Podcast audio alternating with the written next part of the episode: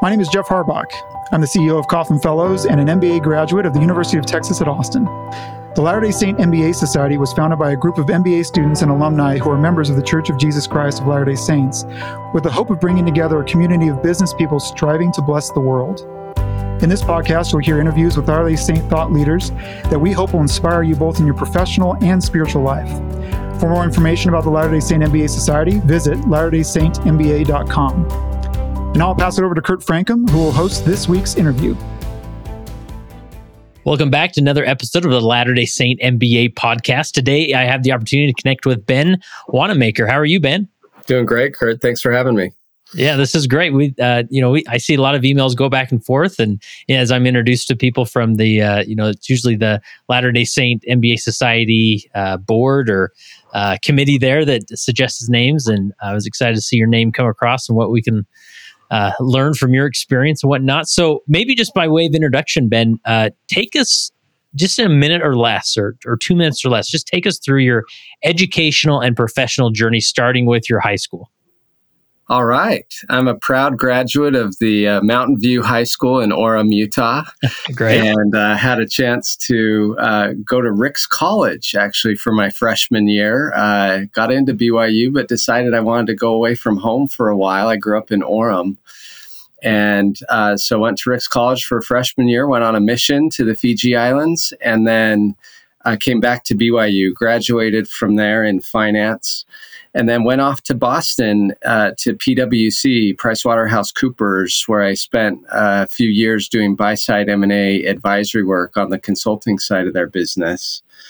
One of my clients there uh, invited me to come do things uh, similar internally, and it they caught me at the right time where we had just had a second baby and having dinner at home multiple nights a week sounded really great.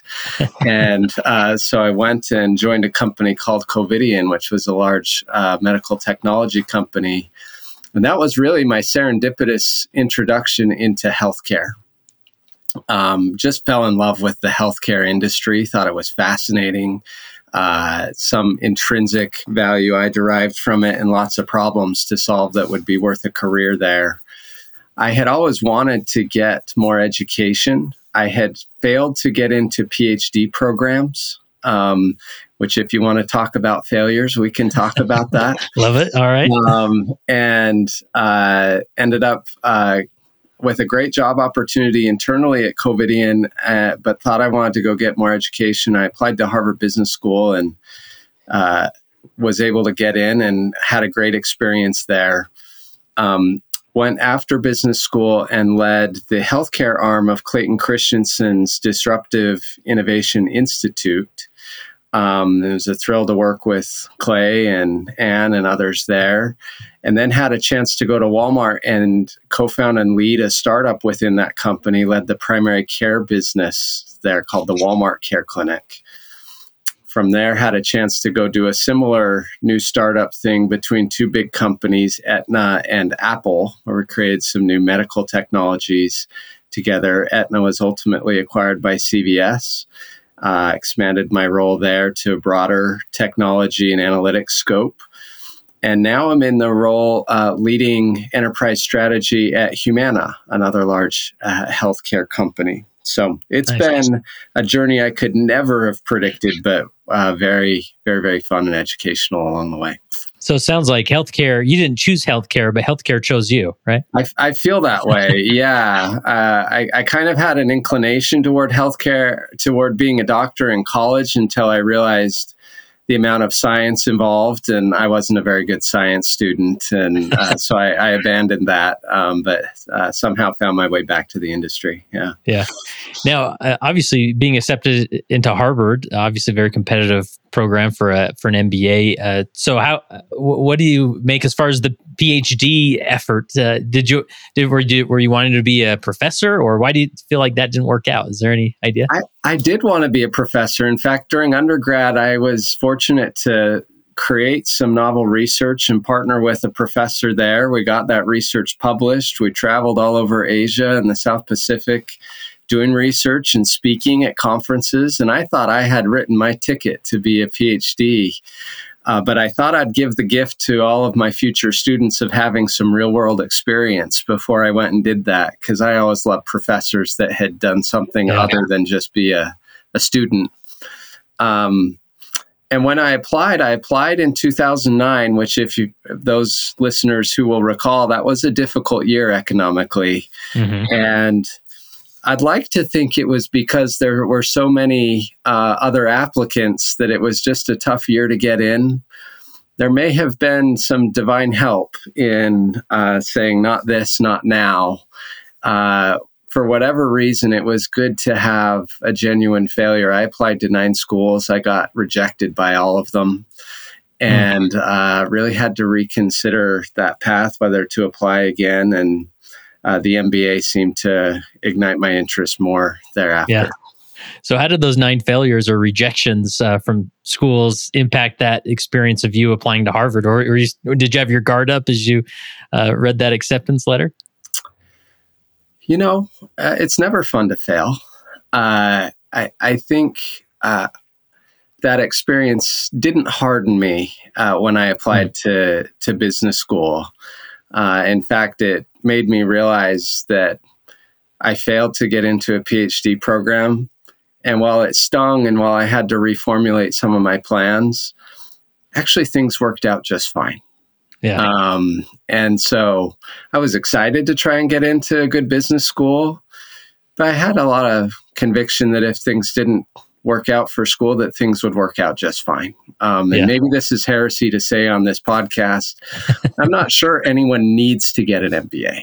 oh boy! Wait a minute. We, have got to do some editing here. No, I appreciate the honesty, but but I do think that uh, for those that want to, it can really be a wonderful blessing yeah. and help in their life and their career, and that's how I viewed it, and and that's how it played out. Yeah. Well, let's rewind the tape again. And, uh, as far as the uh, your your spiritual development, you know, being raised or in those developmental years in Orem, Utah, and then going on a mission. Uh, maybe just tell us what was your faith development like. You know, I, I was fortunate to grow up in a, a good community with a good family.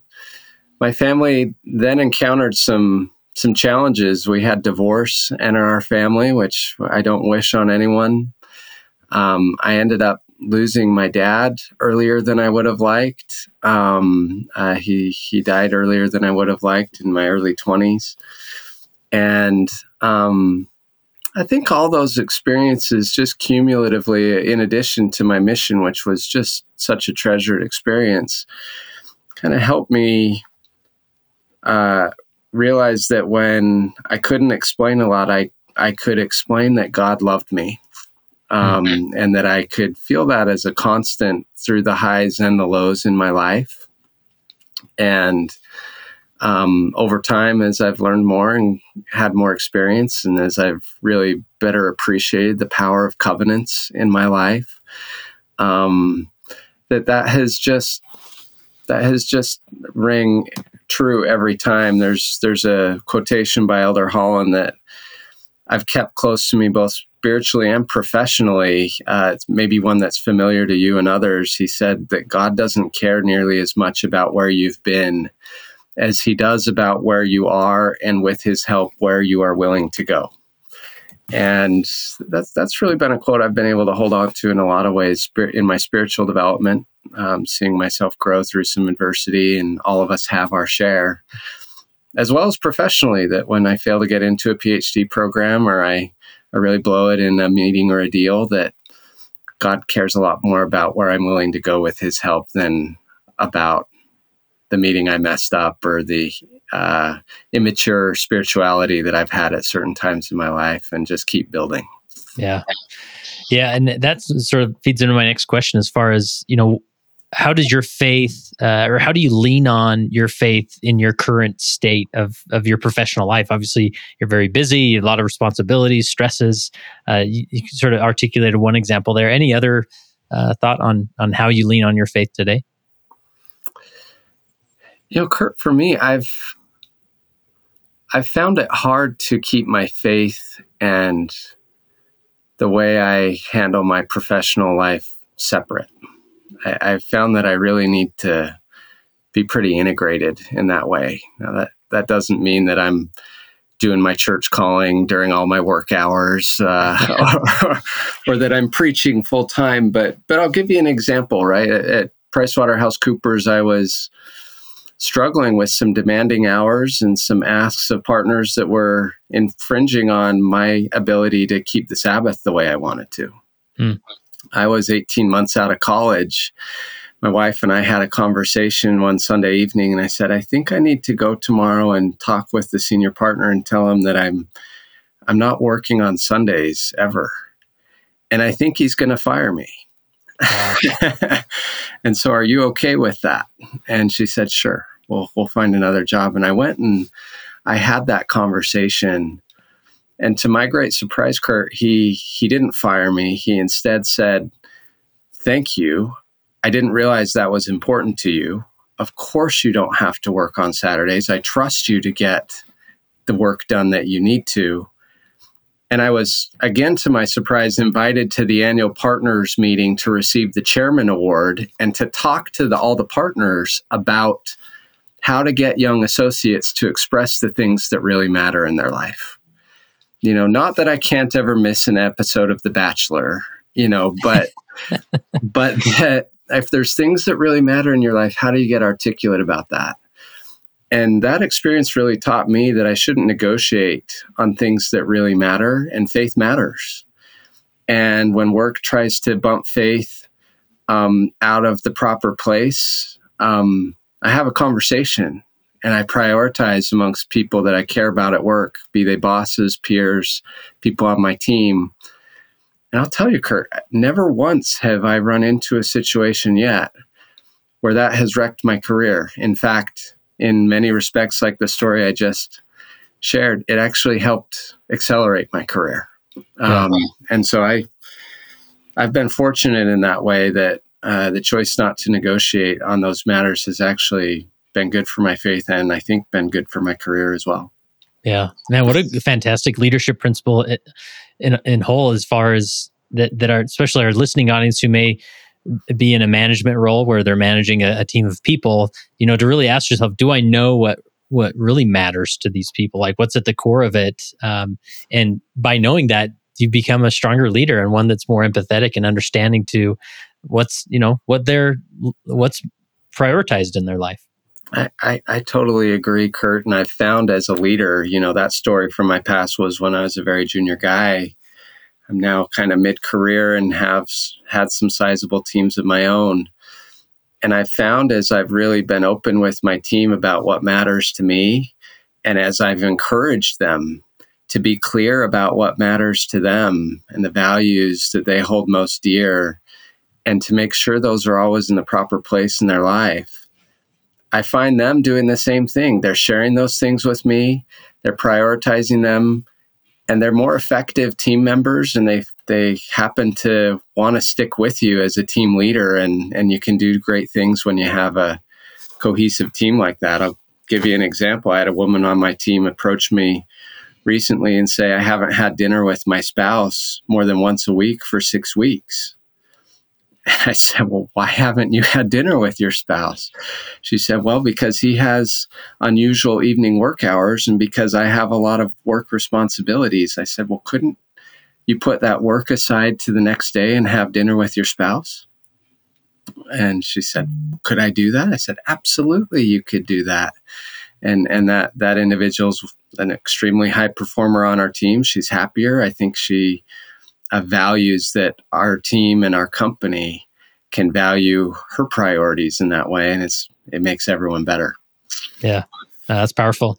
I, I, wanted to ask you before we jump into some of the other uh, points on on the outline here. Uh, as far as your time with Clayton Christensen's organization, I, I think uh, so far there's maybe only one or two episodes on on this podcast where Clayton Christensen name just didn't come up organically. You know, nothing that I pushed or, or uh, inserted into the conversation. And so, what what was your as you reflect on that time working with Clayton Christensen and his uh, incredible organization?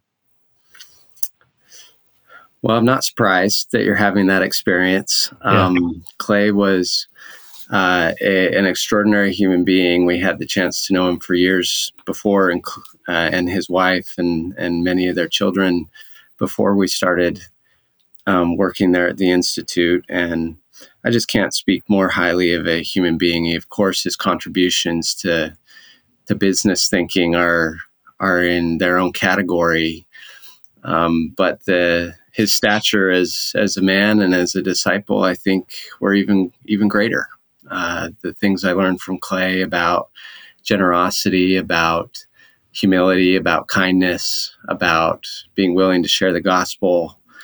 Um, just an incredibly fine example, much finer than me, of the principle I just tried to explain of integrating your your profession and your faith. And uh, boy, he he was a real gift to the world and to the church and to everyone who knew him. And uh, felt really fortunate to have the time I did uh, with him and with those in his orbit. Yeah. And uh, the other principle you mentioned here is get the basics right. Unpack that for us. Yeah. You know, on occasion, I'll have someone come and say, you know, how do you get to where you are? I, I'd like, I think I'd like to have a career something like yours. How do I do it? And Kurt, I'm kind of at a loss to explain that. Not that my career is so wonderful or special, but I couldn't have planned it.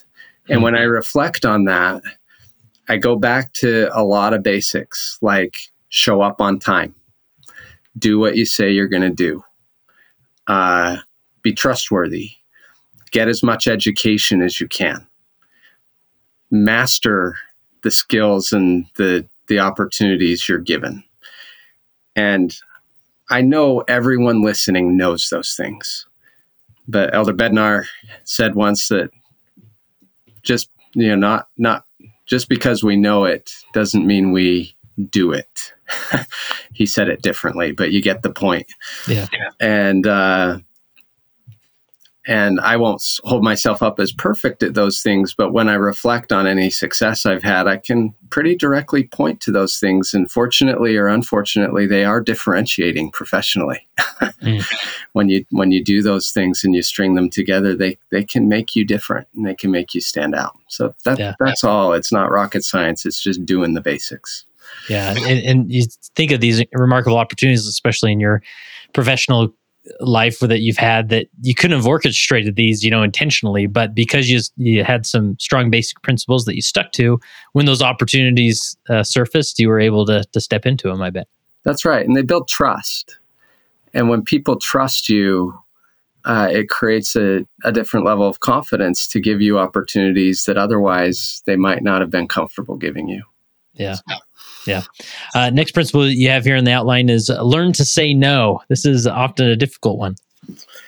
And one that was very difficult for me for many years. Kurt, I read a book that um, helped me a lot called Essentialism by Greg mm, McKeown. Yeah. Uh, many listeners may be familiar with his good work.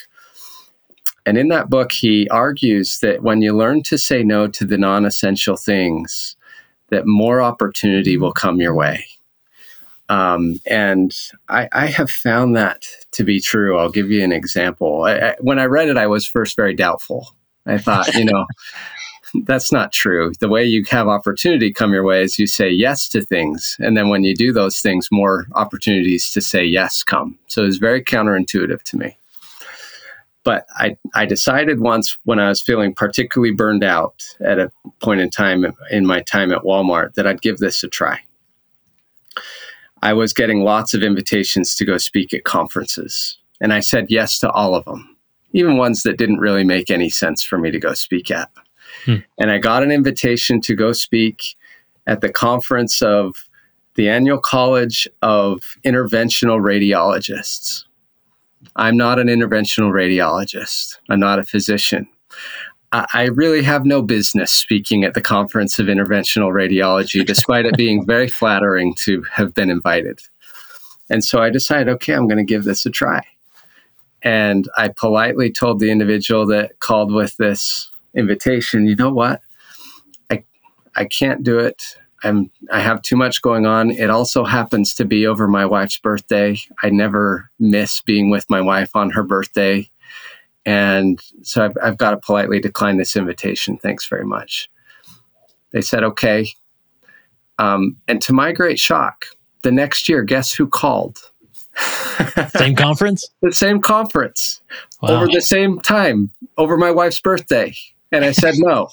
I like, Make a note in my file, please. Right. yes. And uh, the third year they called again, and I said, look, the only way I would ever come is if you pay for both my wife and I to come together and spend her birthday together in this conference location. They said, sure, done deal.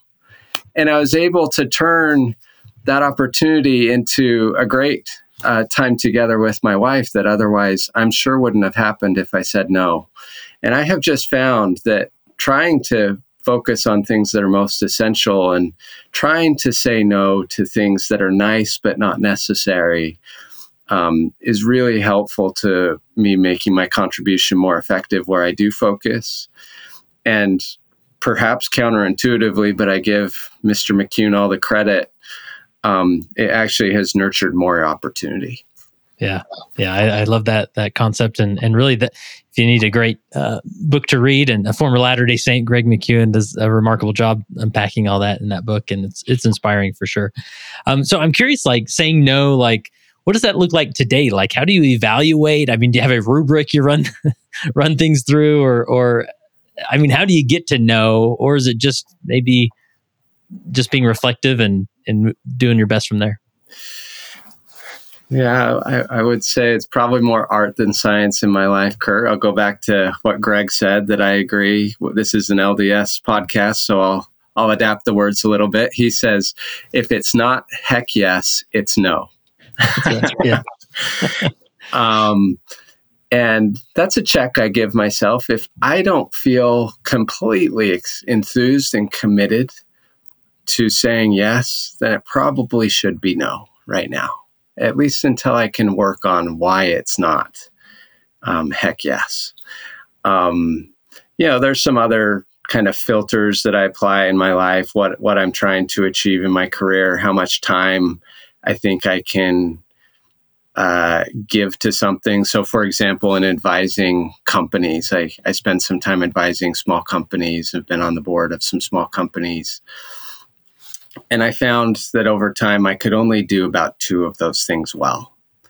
And so, unless I'm willing to walk away from the one I'm doing, the answer is no, because I'm doing two right now. And so, setting some simple rules can help in that respect as well. Yeah. Yeah.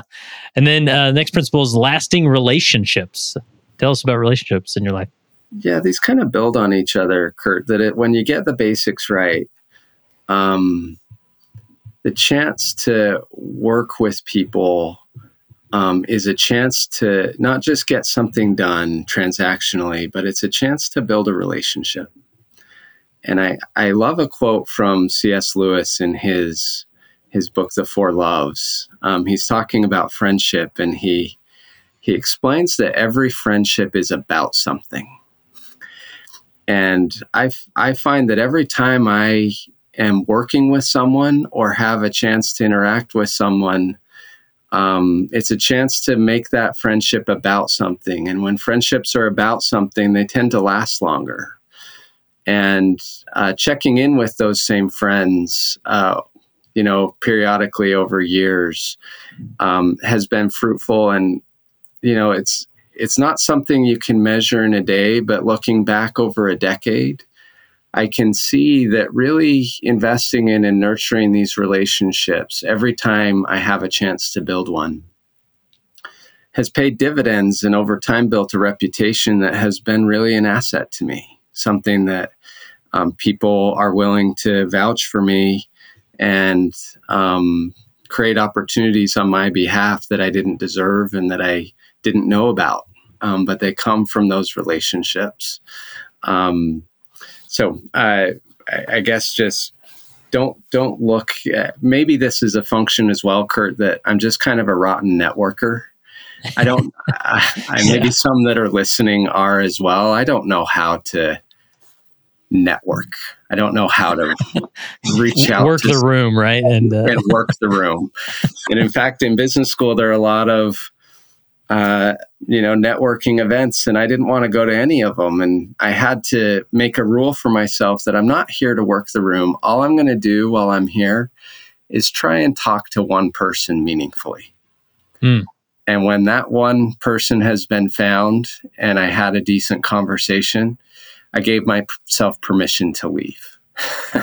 nice, love it. And and uh, over time, like that's not a sprint, that's a marathon. But over time, that has really been a helpful and satisfying thing for me. Yeah, that, I, I love that. And I was going to ask you as far as any other like approaches or routines or tactics, because you know life gets busy, right? I mean, deadlines come and holidays, family time, and suddenly months go by and you maybe or years go by and you haven't you know reconnected with some of those important relationships especially like your your business relationships right? And it's sort of the irony of you know networking and linkedin and these things is that when you need it most is when maybe you're you've been let go you're unemployed or looking for new opportunity but and it's hard to you know get ahead of it at that point. You know the work is should always be going so that when you need it most those relationships are still established and strong and you can lean on them. So any other routines or approaches that you do to make sure the uh, the important relationships are, are strong in, in your network? Saying thank you. Again, back to the basics. um, but I'm not sure we all thank each other enough at work, uh, genuinely. And it goes a long way. I, I try and say thank you. And then this, I don't think this is terribly novel, Kurt, but I try when I when someone crosses my mind, even if I haven't talked to them for years. If I have their contact information, I'll just send them a quick note and say, "Hey, thought of you. Sure appreciate the good person you are and the the good work we are able to do together. Hope you're well." I've I don't know. I've never once got a reply to one of those messages saying, "We haven't talked in too long. We're not friends anymore." You know, uh, I think people are always welcoming to uh, a, a friendly voice from the past. Yeah, and with modern day technology, it can be you know you can be as simple as as that text, right? And uh, or or a you know Facebook message if we don't have their their phone number anymore or whatnot, and it can be really simple and and go a long way. And with no like, oh, he's just contacting me because he needs a you know a referral or or something like that. It can just be sincere and simple, and away it goes. Yeah, I think I think the finest example of this, Kurt, you just sparked a thought that I I've encountered is a dear friend and hero of mine uh, by the name of Roger Porter. Roger's a, a, professor at Harvard and has served in multiple White House administrations. And Roger has a really remarkable um, ability to send a handwritten note. Hmm. I don't know how many notes he writes every year um, but I know every single note I've received from him uh, has made me feel like our relationship matters um, and like I matter. And uh, Roger doesn't need me. He doesn't, there's very little I can offer Roger. uh, he, he does it out of goodness. And, and sure, there are professional benefits to it, but it's just such a you know, work is such a remarkable way to encounter people that need encouragement and that need a lift, and that's one way it can it can be given. And this, uh, you know, dovetails perfectly in the next principle of kindness. Uh, you know, uh, hopefully our relationships are built on kindness, and and kindness stimulates connection. So, but what else should we consider about kindness in our professional world? Well, let me let me tell you about two stories I had uh, coincident to the death of my father um, that happened about 11 years ago. And the first was the president of the business unit that I worked for at Covidien. He heard that my father had passed away. And he, I'm sure by means of his assistant, sent a beautiful planter to my mom's house.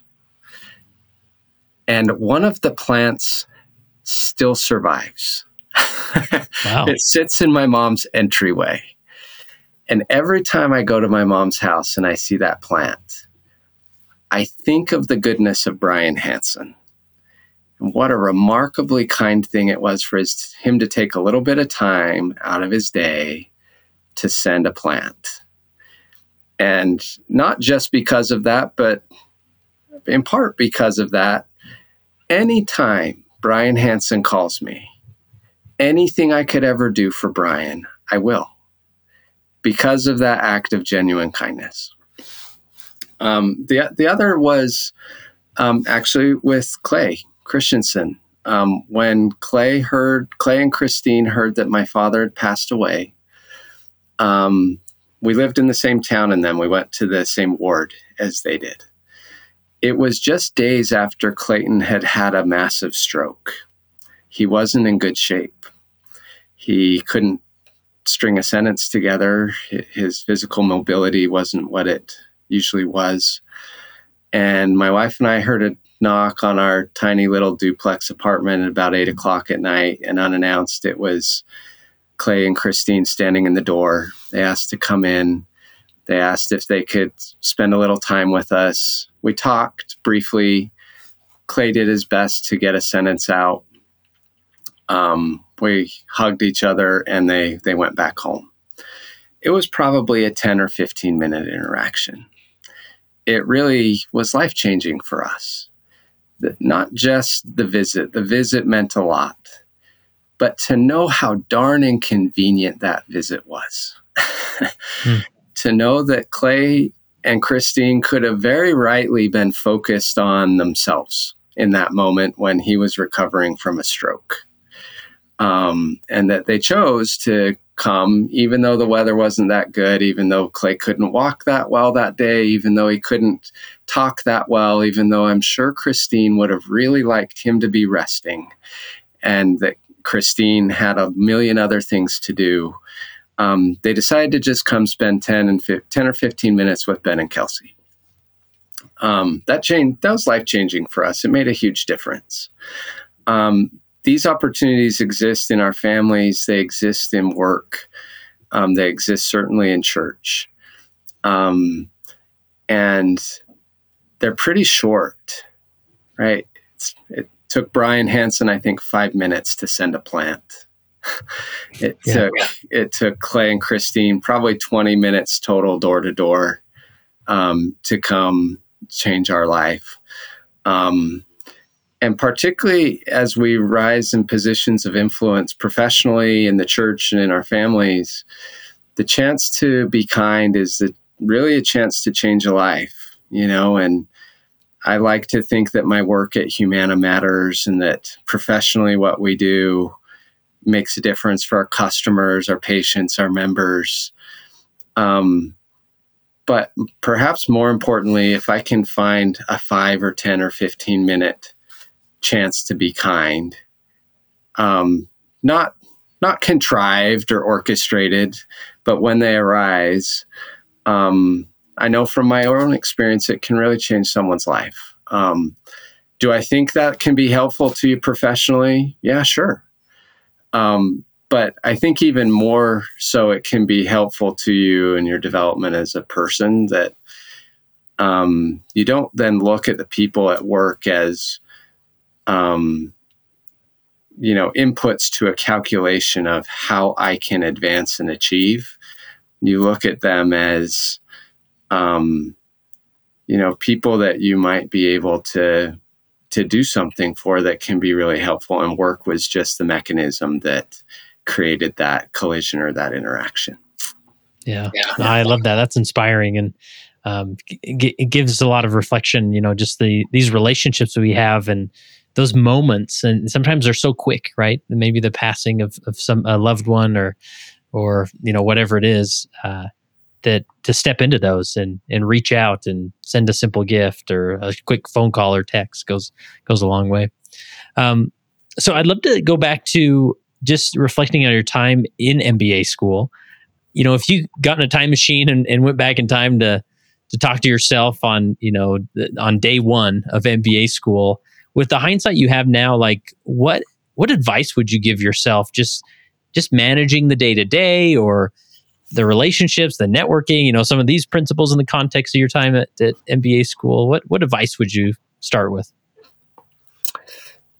Wonderful question. Um, I don't have a lot of regrets about my experience. Um, I, I had a family. I had a demanding church responsibility. School was demanding. I didn't have a chance to be engaged in every extracurricular activity or to be the networking superstar of my class. If I were to change one thing, I feel like I went through my experience at the MBA kind of in the paint by numbers way, uh-huh. where I showed up expecting that, you know, my school had it all figured out of what I needed to learn. And if I just went through the process and endured and, and persevered, that I'd come out better. And I think that was true. I think in hindsight, rather than paint by numbers, it would have been better to think about a blank canvas and think about what picture I wanted to create with my MBA more intentionally, and then see if I could adapt and bend my MBA a little bit more to that clearer vision. Um, uh, but uh, I'm very happy with the experience I had. But I think if I had been a little more intentional about that, I probably could have got a little more out of it. Yeah.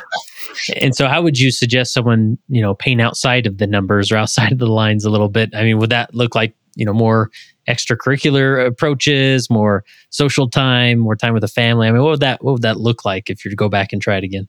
Yeah, I think some of it would relate to um, trying to have a little more clarity on what I wanted to do professionally and taking a risk in being specific.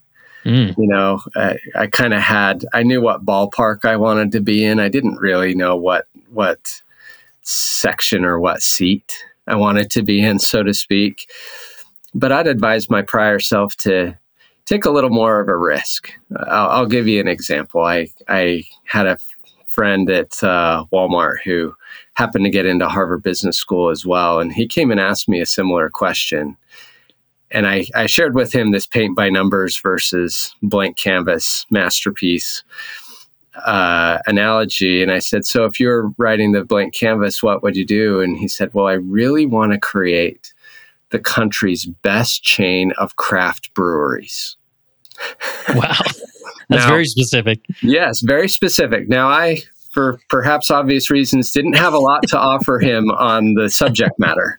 Yeah. Uh, but what I said is okay, if, if I were to try and give you advice, I would go to uh, professors who had done a lot in franchise operations or who had done a lot in brand creation.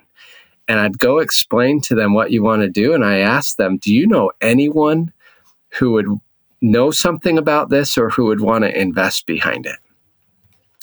And lo and behold, he did that and he found those people.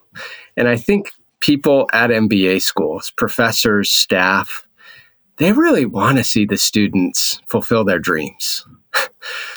and when a student can articulate a dream, it's been my experience that they're really willing to go out of their way to marshal resources and relationships and access to opportunities to help you do that.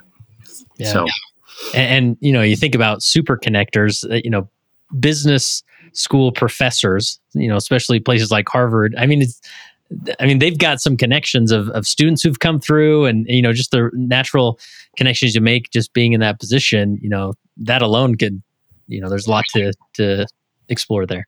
I think that's exactly right. But you just, you don't get the answer to the question you don't ask. Yeah. Right. And, and so being willing to, to go to that professor and say, I really want to create that whatever your version of the best franchise of craft breweries is. Yeah. the odds are they'll try their best to help you and they'll yeah. probably be helpful. Yeah, and I love that that uh, encouragement to get really specific because I'd imagine, especially you know, at a place like Harvard, you're thinking, you know, I'm gonna, you know, uh, give my time here and go through business school and and at the end of this, I'm going to get a, an MBA degree that uh, I can probably walk into all sorts of jobs. And so I'll, I'll, worry about being specific then when I have offers in front of me. But uh, what a great exercise to get really specific and you know in the moment as you're going through it. Yeah, uh, obviously I I can't speak from my own experience having been right, excellent right. at that, Kurt, but uh, having yeah. observed some of those who have, I think they got more out of the experience. Yeah. Any other thoughts or advice come to mind as far as how you maybe paint outside the numbers a little bit better in business school? Great question. In some cases, there can be a push to hurry up and get to know everyone because you're only here for two years. Hmm. So make sure you know all of your classmates. Now, maybe this is a function of the school I went to, Kurt, because I, Harvard's a relatively big program, 900 plus students. Hmm, wow. But, but because of the aforementioned time constraints I had, I wasn't the champion networker. And so one thing I did there is I, I just tried to invest heavily in a handful of relationships. Yeah. Um, I did that out of constraints in my own. If you don't have those constraints, maybe you don't need to do that. But what I can tell you now, almost 10 years afterward, is those relationships still matter a lot, um, have been really helpful to me. In fact, every professional opportunity I've had since uh, business school, I can point to in some way or shape uh, the influence of my Harvard experience in creating those opportunities for me. Um, usually through the relationships I made while I was there. And so, if you can know everyone at a deep level, you're a better networker than I am, and uh, teach me your ways. Um, but but one way I found was to try and really go deep with a few relationships, and and that has paid dividends. And over the years, I've actually found ways to expand to new relationships from my time there that we just didn't have the time to focus on our relationship then, but we found ways to now. Um, Yeah. and, Yeah. and maybe that's maybe that's the third thing, um, Kurt, and perhaps obvious to some that your relationship, your MBA experience doesn't have to end when you're done with your MBA. In fact, in many respects, it's just beginning. Hmm. Um, and so, engaging with the school, engaging with students that you'll someday want to hire uh, as you're successful in your career, and continuing to engage with your classmates really just helps continually enrich the experience and at least in my my circumstance i i feel like my my mba experience isn't something i speak about past tense 10 years in the re- rear view mirror it's continuing to unfold um, Yeah. because of what we started there so Yeah, wow, that's really helpful. That you know there there is there's not this ticking clock as far as business school that you better get this all done in these two or so years or else you know the opportunity's gone. But I'm sure you could reach out even you know from a networking standpoint, you could reach out to any of your former classmates who are in business school at the same time and just say, hey, you know, my name's Ben and we were at Harvard at the same time. And from there, they'd be open to responding. And, you know, there's sort of a natural connection there that you Yeah. can continue to to cultivate. That's certainly the case, Kurt. But I, I guess to try and articulate it more more succinctly, if you think about your your years in the MBA as the time when you plant seeds as much as when you harvest, Oh, yeah. then your MBA will continue to grow and enrich mm-hmm. over the mm-hmm. years. If you're just harvesting, it'll probably end when Yeah. you graduate. Yeah. So shifting gears a little bit as far as in the context of family and business, whether that was during, you know, going through your education or, or after, you know, this is, you know, obviously, uh, you know, as Latter day Saints, we have a strong tradition of, of family and connection and spending time with family and whatnot. And, and even maybe grouping, you know, church service in that. Um, any advice that you give on, on finding, striking a balance there or, or, or at least reaching for it? Hmm. Uh, boy, I hesitate to hold myself up as a model there, Kurt. and I, and I don't mean to to No, put in that that point, no, but just no, what what what things have you considered in that Yeah, effort? I've tried hard. I, I will say that. I think one is, you know, back to the principle of find what matters and don't negotiate. Um, and that's different for different people. Just because you're a member of the church doesn't mean that we have the same norms in our families about what we can do well Yeah, uh, in our families. I'll, I'll give you an example. You know, I when I was in a season of work where I had to travel a lot, probably three or four days a week, we were finding that that just didn't work for us. That one day was okay, two days was kind of okay. And when I was gone for three days, our family got out of whack. Hmm. Our routines and our rhythms were off. And so I started, once we realized this, my wife and I, I started drawing a line.